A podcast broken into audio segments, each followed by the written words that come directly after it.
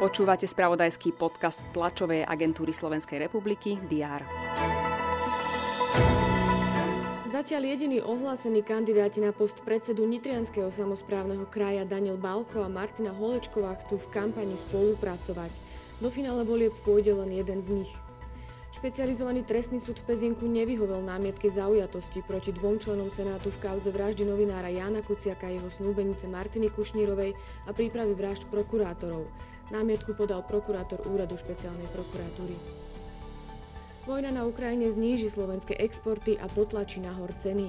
Invázia Ruska negatívne zasiahne slovenskú ekonomiku. Tento rok porastie tempom 2,1 Aj tieto informácie rezonovali v spravodajstvu predchádzajúci deň. Je útorok 29. marca. Vítajte pri prehľade očakávaných udalostí. Prezidentka Zuzana Čaputová príjme starostu ukrajinského mesta Melitopol Ivana Fedorova a tiež poslankyne Vrchovnej rady Ukrajiny. Diskutovať budú o aktuálnej situácii na Ukrajine a možnostiach pomoci. Následne prezidentka príjme aj nového veľvyslanca Korejskej republiky, od ktorého prevezme poverovacie listiny. Zástupcovia asociácie nemocníc Slovenska budú rokovať so zdravotnými poisťovňami. Hovoriť majú o prehodnotení ponuky kompenzácie mzdového navýšenia a nárazdu prevádzkových nákladov v roku 2022 pre členov asociácie. Rokovanie nadvezuje na vládou schválené dofinancovanie zdravotníctva.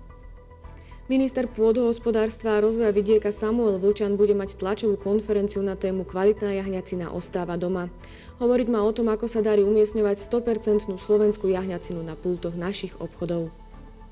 Štatistický úrad zverejní predbežné dáta o počte zomretých a príčinách úmrtí vo februári 2022. Správa obsahuje predbežné údaje o počte zomretých v porovnaní s 5-ročným priemerom, ako aj o príčinách úmrtí na Slovensku vo februári, a to z regionálneho hľadiska aj podľa vekových skupín. Očakáva sa začiatok ďalšieho kola mierových rokovaní medzi Ukrajinou a Ruskom. Konať sa bude v Turecku. Ukrajinský prezident Volodymyr Zelenský sa prostredníctvom videospojenia prihovorí poslancom dánskeho parlamentu. Rada OSN pre ľudské práva sa zíde na ďalšom rokovaní o situácii na Ukrajine. V Bruseli sa koná zasadnutie ministrov zdravotníctva členských krajín Európskej únie. Minister zahraničných vecí USA Antony Blinken bude viesť rozhovory v Maroku. No a vo Westminsterskom opáctve sa uskutoční ďakovná bohoslužba za zosnulého manžela britskej kráľovnej Alžbety II. princa Filipa.